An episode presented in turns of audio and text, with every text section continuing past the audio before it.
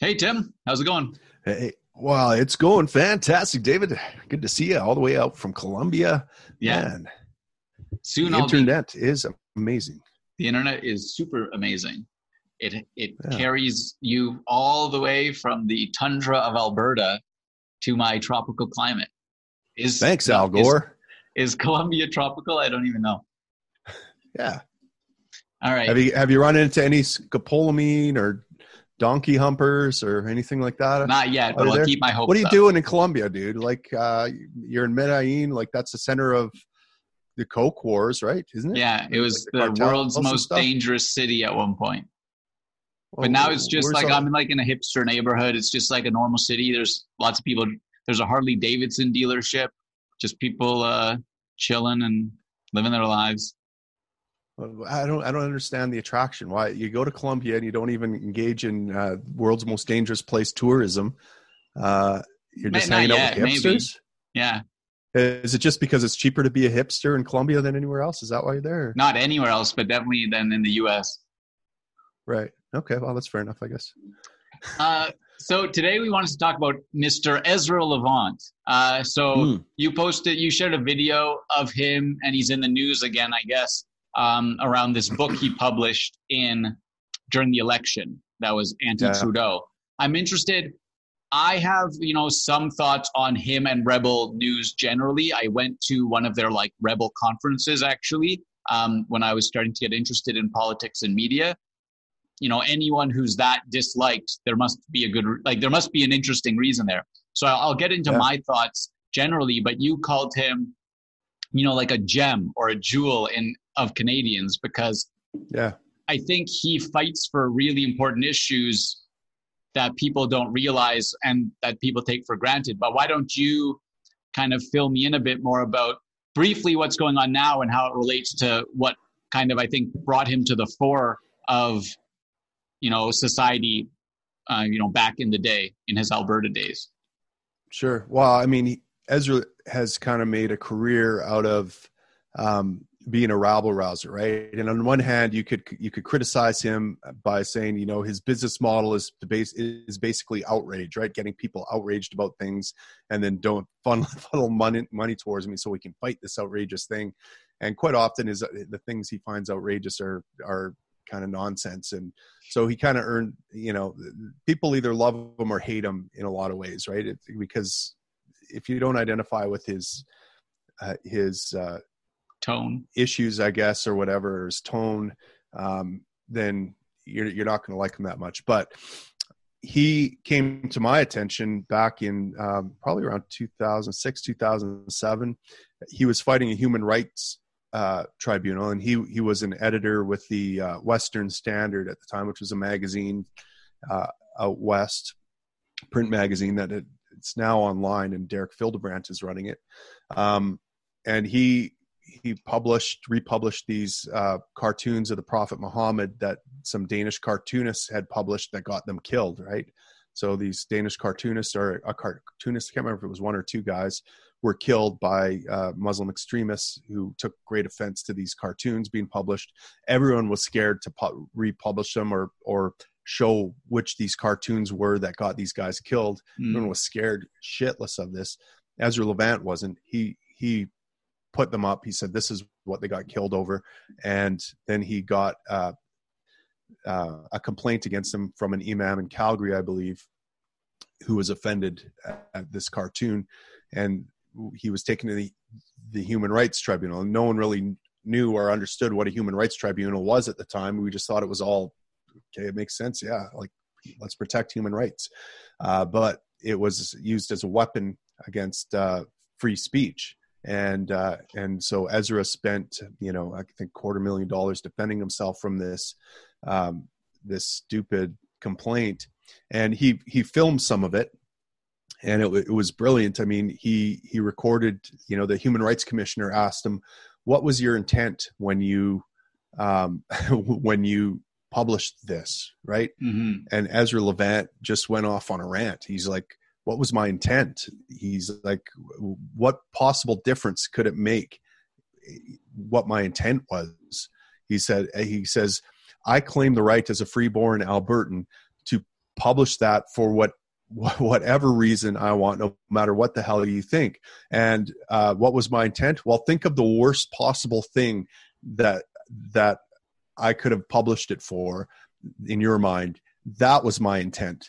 Let's just assume that, and I mm-hmm. claim the right to do it for those reasons. I just thought it was a brilliant uh, uh, rant that he put up, and I'm like, holy crap, this guy is feisty. He's a fighter, and and he exposed these human rights tribunals. And you know, it wasn't a few years later that that they abolished the the uh, human rights tribunal at the federal level, um, and uh, you know, so so I think these this pushback is super important. Now, bring it to uh, what just recently happened, and he's being prosecuted because there was a, or investigated, I should say. Mm-hmm. There was a, a, law brought in recently about uh, third party uh, influence, I guess, in elections, right? And and that if you're trying to influence elections, you need to be registered as a third party. And so, for example, in 2015, I remember seeing all these support the CBC signs um, on lawns, right? And they were always almost always next to uh, like an NDP candidate's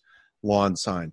And so it was a third party that was trying to send a signal like vote NDP because they support the CBC. And that was the issue. And, and so, you know, uh, Elections Canada made this rule that um, you need to be registered if you're doing that. Well, now we come to Ezra, and in the last election, he launched his book, Libran, Libranos, I think it's called. Mm-hmm. Uh, it's all a, a, book about how terrible Justin Trudeau is. And they put out lawn signs that just uh, say libranos.com, buy the book, right? And lawn signs going up to, to market this book.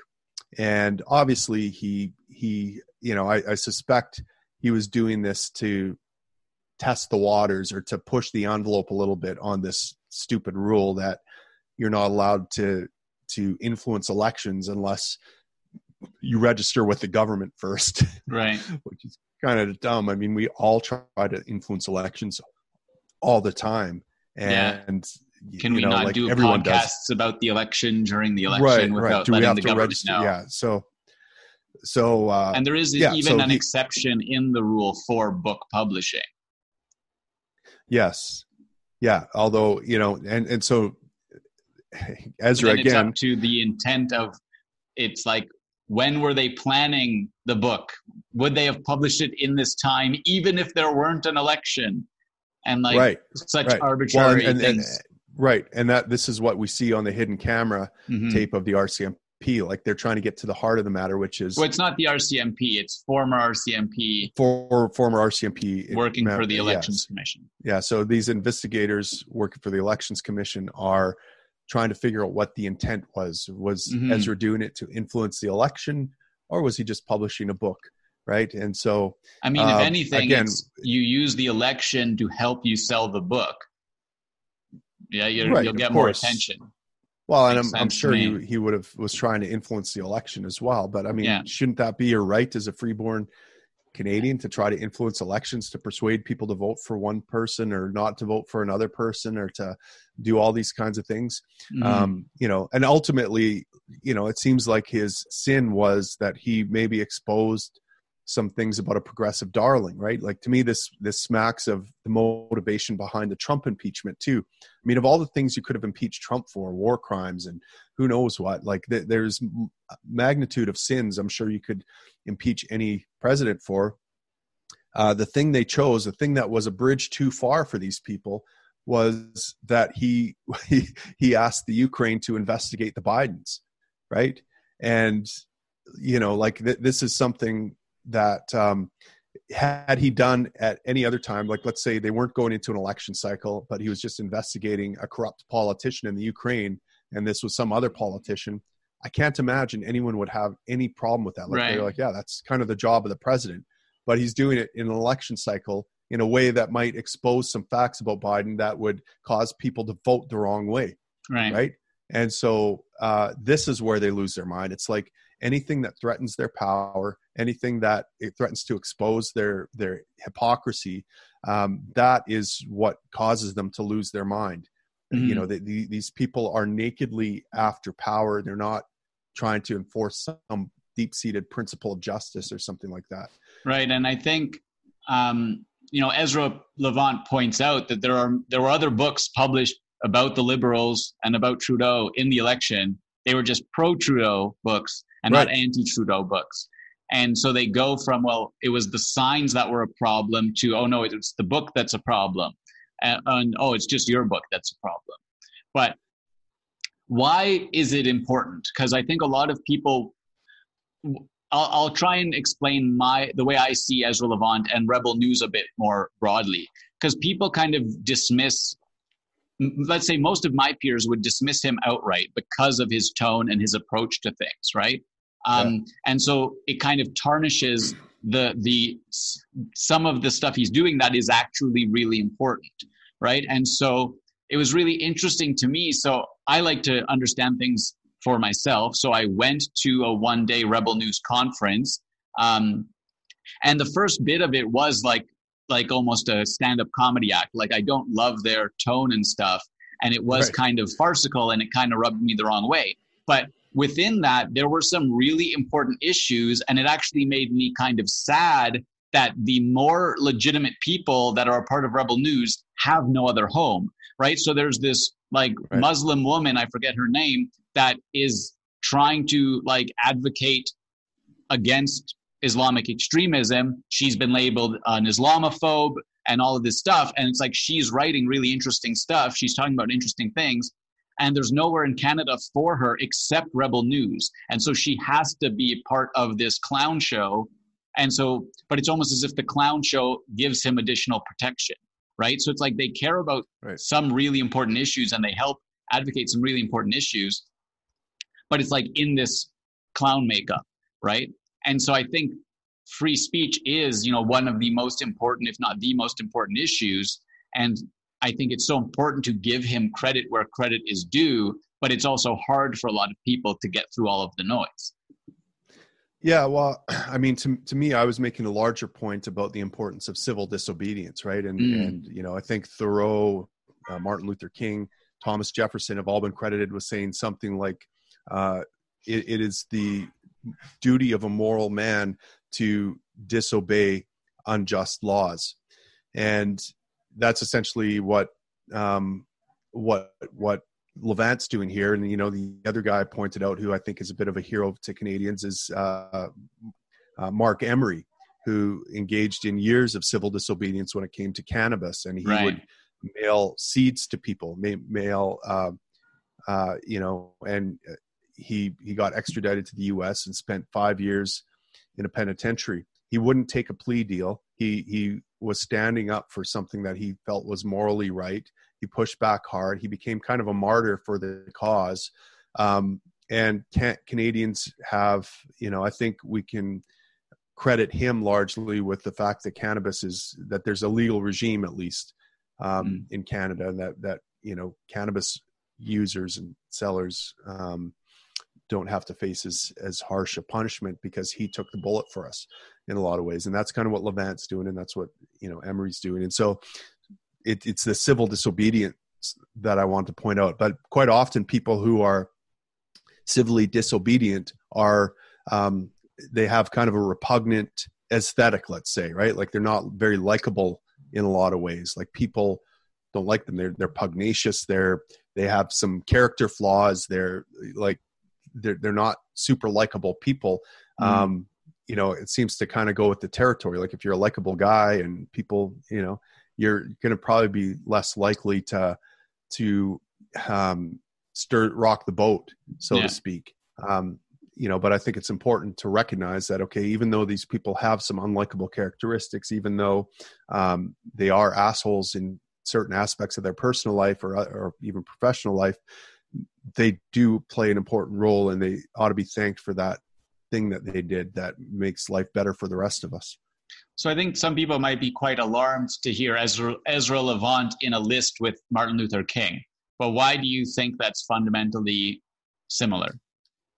I didn't put him in a list with Martin Luther King. I said that Martin Luther King, Thoreau, and Thomas Jefferson uh, made a quote about oh, civil okay. disobedience. But, but I mean, sure, Martin Luther King, again, that's an example of civil disobedience working, mm. right? I mean, we don't have, um, we, we probably don't have the issues today that MLK faced that are as big as maybe as important. But yeah. free speech is pretty damn important. And, you know, while Levant might not be an inspiring character, he is he is uh, exposing something like what civil disobedience does is it exposes the gun in the room, right? So when MLK disobeyed and you know they marched and they sat and they did these things that that were against the law in the time and they disobeyed the law you saw the guns come out you saw the force come out you saw the brutality of the state come out and then people were shocked and dismayed and change happened well mm. that's the same thing here we're we're you know we were shocked and dismayed when Marc emery was extradited and spent five years in the pen. We're shocked and dismayed to see ezra levant go um, because we're seeing the guns come out. Otherwise it's just an abstraction. It's like you know that yeah. but but the gun in the room is real and that, that these people that engage in civil disobedience they expose government for what it is. It's an institution that uses violence that uses force to get its things done. And and so you better be very careful about what you ask the government to do. And if without these people like because the rest of us are just obedient all the time like we pay our taxes we obey the, the rules we we don't rock the boat we don't do things that are illegal um, but at a certain point if you want to change things you you have to disobey so what do you uh, say uh, to people law. who look at what's going on with ezra levant and don't care don't aren't like appalled or whatever that the government can just bring you in and and threaten you? Well, I, I mean, it, it's it's frustrating, right? I mean, like it, but it's no more frustrating than my entire political activist career, if we want to call it that. Because I mean, I, I've been trying to point this out from day one, right? Taxation is theft. Well, what about the roads and universities and blah blah blah? Uh, taxation is theft. I don't, I don't know about the roads and the universities. I'm like, can we imagine a way of doing it without taxation? Like, well, government, you know, we we just pay that price. No, you're doing it because you're being forced to. Well, no, I'm not. I'm like, well, okay, stop paying taxes and see what happens. Mm-hmm. So just, just disobey anything. Just, just you. I mean, it's incomprehensible to you. The re- reason everything looks so peaceful is because you're complying with everything. It's like we're on a peaceful plantation where everyone's working according to what the, the master's wishes. Yeah, there's no violence here. There's no nothing to see here. Everything looks like a utopia. Uh, but you got that one slave that uh, decides he doesn't want to work, suddenly the, the bullwhip comes out and you start to see the violence inherent in the system. And so, so you can put your head in the sand and you can, you know, you'll benefit from Ezra's, from other people fighting uh, for freedom for you, the people that are upholding, you know, holding back the, the erosion of, of liberty, of your liberties. But at a certain point, um, you know, they're going to come for you I mean, there's they're going to make something illegal that you do, and you know then then you're going to be affected. So, um, yeah, I don't know what to say to those people. I've been trying to figure it out for years, but but right now people are just complacent. They're they're happy. They got their shows on TV. They they're living a comfortable life. So until things get uncomfortable for them, uh, you know, I, I, don't hold up much hope for uh, the average Canadian. Yeah, it's a bit dire, but I suppose it's quite accurate shifting just slightly for the last bit to sit it like to the U.S. campaign finance laws versus the Canadian ones because it got it's I mean it continues to get a lot of attention that in the U.S. like money is equal to speech or whatever right people can spend as much right. as they want uh, on campaigns and then there's this idea that I think is very prevalent in Canada that that's horrendous thank God we have limits but I think it's almost impossible to actually I mean, no i think it is impossible to set any sort of limit that's objective that isn't up to yeah. the whim of well who can spend how much money for what purpose what exactly counts what's the timing? And so and what is so scary? Why like the only reason people can be brainwashed by unlimited advertising is because their minds have been melted in the first place. I mean that's a whole other issue but i think the idea that you know it's so good in canada that we have such strict campaign rules in the first place and that's what you know got ezra into this situation or perhaps he chose to push these rules. Um, the idea that that's somehow good that the overlords can decide who can advertise how much and now even yeah not direct campaigning but all third parties who want to say something about the election need to register with the overlords right? I think right. it's absurd to me and quite alarming but almost anyone i would talk to would think no it's that's a great thing. And i mean i thought that 2 years ago right but where where does it stop? Like can i put up my own homemade election sign uh you know and without registering to vote? Is that you know what and if i can put up an if i can't put up an election sign or if i can't try to influence the election by you know what about social media posts? What if i'm or what if i buy a facebook ad or what if i like and what if th- you're like no a social what, what if you have a twitter account with 2 million canadian followers and you just tweet your opinion right? That's a lot of advertising. Absolutely. Oh, you know and then okay if that's bad then what about a million? What about 5000 what about two? You know like how, where's the line? And you're right it's absolutely very difficult to draw the line figure out where that is. Like there's no objective standard here. But you know part of the problem is that that people see very clearly that what we're living in is an oligarchy where people that have a lot of money wield all the influence and the government does their bidding. And and so they, they think well that what we need then is to clamp down on these people being able to provide money or whatever. But i mean if it, the, the, the rich will always find a way. The pro the root of the problem here is, is the government. that the, the chains are off government right? The government right. isn't restrained. And so it then behooves you to lobby and to do all these things to influence government. To protect uh, so, yourself from their guns right Right. So so the root of the problem is and you know this is similar to immigration as well, right? It's like people make the reasonable point that like most of the people immigrating are going to vote left.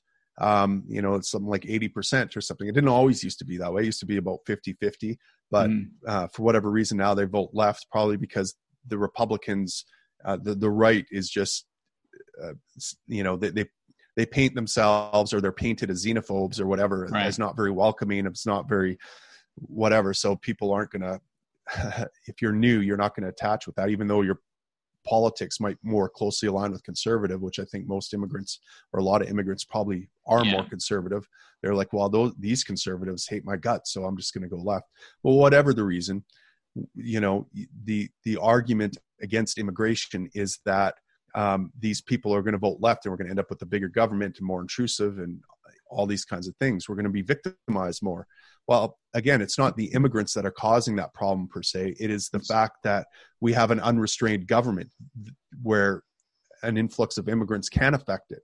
It shouldn't mm-hmm. be that way. That's the, the root of the problem that people keep ignoring is uh, the gun in the room. It's the government, dummy. It's the government, yeah. right? And so, like, rather than tackling finance reforms rather than tackling immigration reforms tackle government reforms like reform yeah. government restrain government get it you know I, I, I you know it, I, I share I sympathize and I share the same worry that other people do about big money and open borders and all this kind of thing in politics. But the problem is the politics. It's the government and until we strike that root, we're always going to have these other problems. And we're always going to have to pile bad legislation on top of bad legislation as we do that continuous whack a mole of, of whacking down the negative unintended consequences of the last thing. Right. Mm-hmm. And, and we're seeing that with Ezra Levant right now. Okay. It might have made sense on some level to say, listen, if you're a third party, we can't have all the, this big money coming in and influencing the election and buying the election because we see how that goes, right? Uh, it, we don't want the richest people in society running things. And so what we need to do is limit how they can influence uh, government. Okay, that sounds fair, but it misses the point. Like I was saying, that the problem is that government can be influenced, not that right. it, you know, like that would be the proper place to address it. But okay, we're going to have this law chasing this negative unintended consequence of unrestrained government by saying, okay, we're going to limit how much people can influence it. And but now it's like, okay, now we can't figure out there's all sorts of there's a gray area here where people who are just doing things that shouldn't be you know are getting prosecuted. And yeah. that's going to and, and as we clamp down on those things it's going to ha- have all sorts of other negative unintended consequences we're going to have to pile more legislation on. So it's just a never ending game of piling rules and legislation on top of rules and legislation to deal with the negative unintended consequences of the former uh, rules and legislation caused right yeah but I, I focus on like strike the root the root is big government the root is unrestrained government and, and I think until that's addressed, we're just going to be playing whack a mole and piling rules onto rules. And I think people take don't understand the actual threats that are present in Canadian government right now. Right, like free speech is really important. And there was a that newspaper in Toronto you may have talked about, like or the newsletter, right? Like this racist Your Ward News, and these people got sent to prison for publishing their views. And these were horribly yeah. horrible views that I don't agree with at all but like I read people applauding and being so happy that someone would be sent to prison for their views, for right. sharing their views publicly. And like that is just horrendous because that is then if you set that precedent, precedent, what happens when someone that disagrees with your views gets in power? That will happen at right. some point. And you've already said, no, if you protest too loudly, if you spread your views too widely, you can go to jail. And it's just so disturbing right. that people are so blind to the implications of it. Yeah, and, and Ezra Levant is in the same line, right? And what what we need are people that stand up for principles, right? Not for tribes. Mm-hmm. And so, you know, if you are a leftist and or a person who just hates Ezra because he's from the wrong tribe, you should stand up for the principle right. of free speech, right? And just like uh, I'm seeing now, like Omar Khadr it was invited to speak at a university, and mm-hmm. I see mm-hmm. a bunch of conservatives wanting the university to shut him down. Like these are probably people that a year ago would have called themselves free speech radicalists or, right. or absolutists, fighting for the right for conservatives to speak on universities and how dare these universities. And ah, oh, now they're up in arms about mm-hmm. Omar Khadr and trying to shut that speech down. Well, stand up for a principle. Stand right. up for the speech of people that you hate. And that's how we win back this country right? That's how we win back how we push back against freedom. As long as we're engaged in this tribal mentality they're always going to keep us divided. Let terrible people speak. Let them speak. Allow them to speak. Fight for their right to speak. Unless you're willing to do that this country's lost. Thanks tim. Thanks david